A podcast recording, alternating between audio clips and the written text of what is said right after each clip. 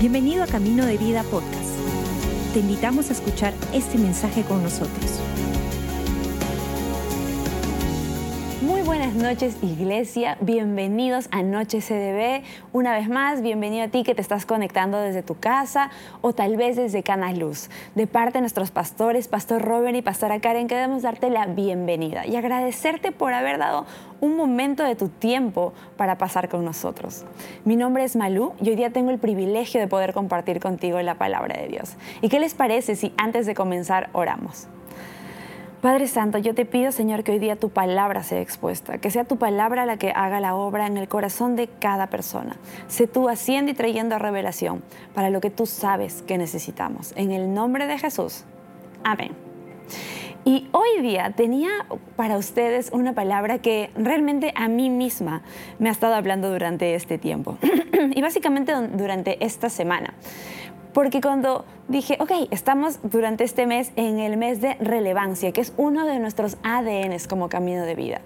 Pero no sé si te ha pasado a ti en algún momento, en alguna temporada de tu vida, donde no te has sentido relevante, donde tal vez has sentido que todo lo que haces nadie lo ve, donde la gente te da por sentado y tal vez vienes, sirves, en tu casa atiendes a tus hijos, atiendes a tu esposo, trabajas, eres el mejor trabajador, te sacas las mejores notas en el colegio, eres un buen padre, eres una buena madre, pero aún así sientes que nadie te ve. Y si tú te estás sintiendo así, este es un mensaje para ti, un mensaje para tal vez entender que Dios es un Dios que nos ve.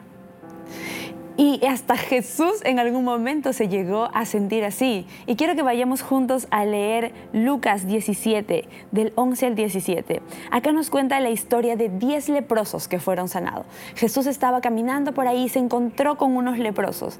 Y dice que mientras Jesús seguía camino a Jerusalén, llegó a la frontera entre Galilea y Samaria. Al entrar a una aldea, 10 leprosos se quedaron a la distancia gritando, Jesús, Maestro, ten compasión de nosotros. En el tiempo de Jesús, la lepra era una enfermedad tan mortal y tan contagiosa que los leprosos eran sacados de la aldea, eran apartados totalmente a un lugar. Por eso ni siquiera podían acercarse a Jesús, tirarse a sus pies y decirle, ayúdanos. Desde lejos le decían, hey, Jesús, ten compasión de nosotros. Jesús mismo los miró y dijo, vayan y preséntense a los sacerdotes. Y mientras ellos iban, quedaron limpios de la lepra. Uno de ellos, cuando vio que estaba sano, volvió a Jesús y exclamó, alaben a Dios, y cayó al suelo a los pies de Jesús y le agradeció por lo que había hecho ese hombre. Y ese hombre era samaritano. Pero Jesús se preguntó, ¿no sané a diez hombres? ¿Dónde están los otros nueve?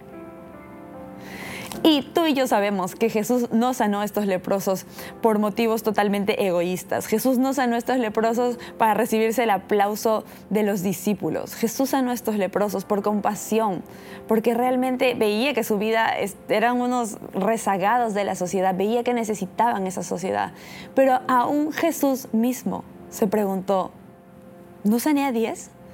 ¿Dónde están los otros nueve? Y es que muchas veces en nuestras vidas, tú y yo hacemos cosas. Y lo hacemos con un corazón sincero y un corazón totalmente de servir a las personas, pero en el fondo de nuestro corazón, un ápice de nuestro corazón, siempre quiere que nos sintamos apreciados, siempre quiere que alguien se dé cuenta y nos pueda decir gracias. Y eso no está mal, somos seres humanos. Anhelamos a veces eso. El deseo de nuestro corazón es hacer las cosas para brillar, pero queremos que alguien se dé cuenta de lo que estamos haciendo. Y hoy día vengo a darte a ti tres principios, tres palabras, tres frases, como quieras tomarlo, para cuando tú sientes que nadie te está valorando, para cuando tú sientes que nadie te está viendo. El primero de ellos es, como te hacen sentir, no es quien tú eres. Y sé que tú has escuchado esto un montón de veces. Como te hacen sentir, no significa que eso sea lo que tú eres. Y en teoría todos lo sabemos, ¿cierto? Pero la verdad es que cuando alguien nos aprecia nos sentimos bien y cuando alguien no aprecia lo que estamos haciendo nos sentimos mal. Y basamos todo nuestro valor en la reacción de la otra persona pueda tener. Cuando mi hijo comenzó a comer, a eso de los seis, siete meses, yo estaba súper emocionada, era como que este es mi momento de ser chef, o sea, le voy a enseñar que soy la mejor cocinera. Yo quería que mi hijo diga, wow, mamá, amo tu comida, amo comer, y que se embarre y que disfrute la comida. Me compré un kit de esos de, de baby led weaning, que es como que para enseñarle a tu hijo a comer solo, y era como que la manzana la cortas en pequeñas estrellitas, y las uvas que le pones cositas, y la zanahoria que le haces así un corte, pero más gourmet, o forma de caballo, básicamente, ¿no? De caballo, de carrito o algo así. Y fui con mi, mi plato totalmente presentado ante mi hijo. Y fue, no, no quiero. No comió ni una sola, ni una sola zanahoria, ni un solo zapallito, ni una sola manzana. Y me sentí un fracaso de madre. Dije, ok, o sea, realmente esto no es lo mío. Este chico no va a apreciar mi comida. Llamemos al menú todos los días para que ese va a ser nuestra fuente segura. Y es que la verdad, como ellos te traten, no significa que así tú seas. Como ellos puedan pensar o lo poco que puedan valorar, no significa que así tú seas. Yo sé que soy una excelente cocinera. Han pasado los años, mi hijo se come toda la comida, días sí, días no, ahí vamos. Pero tal vez tú te levantas temprano a servir a tus hijos, tal vez tú eres un buen hijo y ayuda a sus padres, tal vez tú eres un buen trabajador y no toma atajos, tal vez tú eres aquella persona que hace un montón de cosas y nadie lo valora. Y nadie te dice, ok, hey, lo estás haciendo bien, oye, mira, estás yendo por un buen camino. Y es que hasta Jesús mismo tuvo que pasar eso. Vamos juntos a Lucas 4, 15 y 16. Jesús en este momento había entrado, estaba en Nazaret, el pueblo donde él era originario, el lugar donde él había nacido. Y la Biblia dice en el versículo 15, que enseñaba con frecuencia en las sinagogas y todos lo elogiaban. Cuando llegó a Nazaret, la aldea donde creció, como fue de costumbre, fue a la, a la, sinagoga en el día de descanso y se puso a leer las escrituras. Cuando Jesús llegó a Nazaret, todos lo elogiaban. Él estaba leyendo y enseñando las escrituras y le decían, wow Jesús, qué genial eres, wow, vamos, preach it.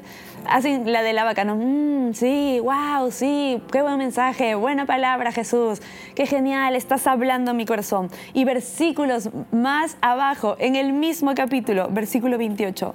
Dice, al oír esto, algo que Jesús dijo que a ellos los confrontó, la gente de la sinagoga se puso furiosa, se levantó de un salto, lo atacaron y lo llevaron con fuerza hasta el borde del cerro sobre el cual estaba construida la ciudad. Querían arrojarlo por el precipicio querían arrojarlo por el precipicio. Y es que en verdad a veces la vida es así o las personas se comportan así como nosotros. Nosotros mismos nos comportamos a veces así. Amamos algo un momento, luego lo odiamos. Admiramos a una persona un momento, dice algo y la cancelamos. Pero es que el valor, tu valor, no está relacionado a la capacidad que las otras personas tienen de ver ese valor en ti. La incapacidad de esas personas no determina tu valor. Si ellos no ven tu valor, no significa que tú no valgas. El único que determina tu valor es Dios porque Él te ha creado. Y al momento de crearte, Él te dijo que tú habías sido apartado desde el vientre de tu madre, que Él había puesto ángeles alrededor tuyo para que ni siquiera la punta de tu pie pueda ser lastimada. Te dijo que tú eras más que vencedor, que tú has sido escogido, que tú eres una obra maestra, que tú has sido puesto para ser cabeza y no cola. Esa es la verdad sobre tu vida, no la incapacidad de alguien de ver lo bueno que eras o lo bueno que estás haciendo. Inclusive a Jesús, Jesús el Hijo de Dios. Lo amaban un momento y al día siguiente lo querían lanzar por el precipicio. Que ellos no vean lo que tú vales o lo que haces no significa que realmente tú no valgas o hagas eso yo hoy día quería animarte en este punto específico a que puedas ver que tú no eres lo que otros dicen de ti, tú no eres lo que otros reaccionan de ti, tú eres quien Dios dice que eres. Sé que hay momentos donde quisieras que te den una palmada en la espalda, donde te digan gracias por lo que estás haciendo. Pero ahí vamos a nuestro segundo punto. A los que más sirves casi siempre son los que menos te valoran. Y esto puede sonar raro, ¿no? Pero no es que no te amen, no es que no te valoren, sino que muchas veces a la gente que tenemos más cerca, que sabemos que siempre hace algo, la damos por sentada. ¿Cómo te das cuenta tú que eres bueno en algo? Cuando dejan de darte cumplidos. Y otra vez estoy metiendo acá a mi hijo y sé que cuando tenga 13 años verá este video y me odiará. Pero estamos en un proceso con él de, dejar el pañal, de hacer potty training. Y es una de las cosas más retadoras que pueda haber. Si tú eres mamá, escribe en los comentarios, sí, yo también sufrí. Porque tienes que estar así al instante. Y me acuerdo que cuando comenzó a, a pedir el número uno, era como que decía, mamá, pipi. Y era como que, wow, bravo, Luca, qué genial lo hiciste, eres un campeón, tú puedes. Ahora ya estamos en la etapa en la que es normal, ya es confiable, ya no tiene accidentes, ya sabemos que él va a ser. Si tú estás en tu casa y tienes como unos 4 o 5 años a más, normalmente no te felicitan por ir al baño, ¿cierto? o sea, es lo normal, es lo que se espera de ti. Y yo me di cuenta cuando una vez me dijo, mami, uno. Y yo dije, ok, ya, vamos. Y él me miró y me dijo, bravo. Y yo, oh, cierto, bravo, Luca, muy bien, lo hiciste súper bien. Y es que cuando comenzamos a ver que alguien es bueno en lo que hace, es sea, sabemos que podemos depender de esa persona, es confiable, a veces no valoramos tanto. Por eso es que los que más sirves casi siempre son los que menos valoramos. Y yo aprendí esto de una manera súper fuerte. Cuando fui mamá, fue una de las cosas que me marcó bastante a poder saber cuánto mi mamá había hecho por mí. Porque todos como hijos sentimos como que, claro, lo normal es, mi mamá se despierta temprano, de pronto mágicamente ya tiene el desayuno, toda la ropa siempre está limpia y trabaja, pero al mismo tiempo está conmigo y llega y me acuesta. O mi papá siempre está acá, juega conmigo al fútbol, ah, me lleva de paseo y no sé, en algún momento trabajará, o sea, nunca me ha faltado nada. Y cuando tuve un hijo, pude ver cuánto sacrificio hay en ser padre o madre. Y es que el hecho de que no lo noten ahora no significa que nunca lo van a notar. El hecho de que tal vez tú ahorita estás sintiendo que no te valoran en tu casa, que todo lo que haces, nadie viene y te dice, hey, gracias, que no estás siendo relevante para tu familia, no significa que no lo vayan a hacer. Tal vez eres tan bueno, tan buena en lo que haces, que ellos saben que eres confiable. Pero que no lo vean ahora no significa que no lo vayan a ver en un futuro. Créeme, lo van a ver. Y este punto, el que más me gusta, es lo que es no es visible para las personas, es visible para Dios. Porque yo sé, lo que tal vez las otras personas puedan pensar de ti no determina lo que, lo que tú vales. Lo que tal vez ellos, lo que no pueden ver, la capacidad que no pueden ver en ti, no determina que tú tienes esa capacidad, como Dios te ha hecho, como Dios te ha formado y todas las promesas que Dios ha declarado sobre ti. Que el resto, los que estás más cercanos tuyos, tal vez te tomen por sentado y sientan que tú eres confiable, está genial. Aunque a veces sientes como que mm, me gustaría que me digan. Pero ¿sabes qué? Al final Dios ve lo que no es visible para el resto es visible para Dios. Pero vivimos en una sociedad donde alabamos y elogiamos lo que es visible. Si tú terminas la universidad y publicas una foto, te, alaban y te dicen, wow, qué genial. Si te compraste una casa o un carro, wow, qué genial, mira lo que hiciste. Nadie alaba, wow, ¿cómo perdonaste a esa persona? Qué bueno que venciste esa adicción. Wow, veo que tu carácter está siendo formado pero Dios ve. Uno de los nombres de Dios es el Roy, el Dios que me ve. Dios ve lo que tú estás haciendo en secreto. Dios ve los días que vienes a servir acá a la iglesia despertándote temprano. Dios ve el sacrificio que estás haciendo por tu familia. Dios ve las horas extras que te quedas trabajando. Dios las ve. Dios ve lo que tú estás haciendo. Hebreos 6 del 10 al 11. Ay, lo perdí. Hebreos 6, del 10 al 11, es uno de mis versículos favoritos porque revela realmente quién es Dios y nos dice, pues Dios no es injusto. Él no olvidará con cuánto esfuerzo has trabajado para Él y cómo han demostrado su amor por Él sirviendo a otros creyentes, como todavía lo hacen.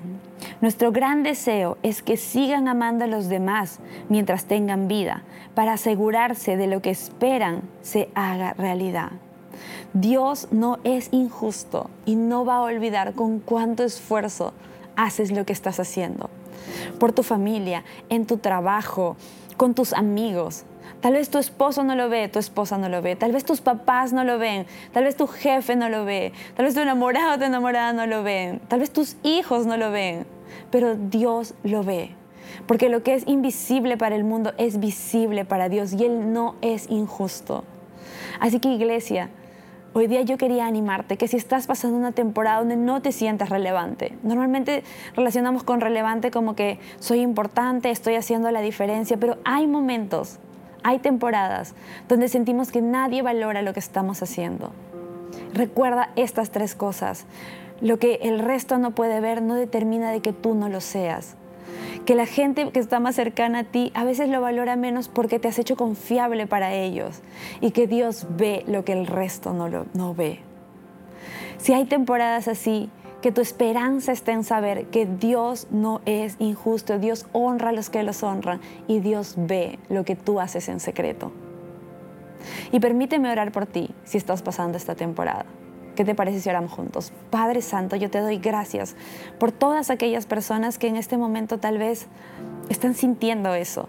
Y te doy gracias porque por medio de reconocerlo, por medio de exponerlo, podemos encontrar sanidad a nuestro corazón. Podemos encontrar sanidad de saber de que tú eres el Dios que nos ve. Señor, todo lo que hacemos no lo hacemos con un corazón de poder recibir los aplausos, lo hacemos con un corazón de poder servirte pero también a veces no nos sentimos valorados o no nos sentimos que somos relevantes. Dios, que esta verdad de que tú no eres injusto y que tú eres el Roy, el Dios que nos ve, pueda sentarse en nuestro corazón y en nuestras mentes, para que al igual que Jesús, que cuando volvieron, cuando volvió solamente ese leproso, Él no decidió dejar de sanar a la gente, sino que continuó con su propósito hasta poder llegar a la cruz, morir por nuestros pecados y hacernos libres. Señor, que estas cosas no nos desanimen y podamos seguir llegando hasta cumplir con nuestro propósito, el que tú has puesto delante nuestro. En el nombre de Jesús. Amén. Y si es la primera vez que nos escuchas, o tal vez ya vienes un tiempo eh, conectándote, quería hoy día invitarte a poder hacer una oración. Cuando hablamos acá de Jesús y de la vida de Jesús, estamos hablando de nuestro Salvador. La Biblia dice en Romanos 19 que lo que nosotros creemos con el corazón lo confesamos con nuestra boca. ¿Y qué creemos nosotros? Creemos que Jesús es el Hijo de Dios, que vino a la tierra, se hizo hombre, cargó nuestros pecados, murió por nuestros pecados para darnos una vida eterna, para darnos sanidad. Y no solamente una vida eterna como, ok, cuando ya no estemos en este mundo, estemos en el cielo, sino una vida plena y con propósito, una, una vida que valga la pena vivirla en este tiempo. Si tú tal vez te estás sintiendo invisible, no valorado, no relevante, yo te animo a que puedas invitar a Jesús a tu vida.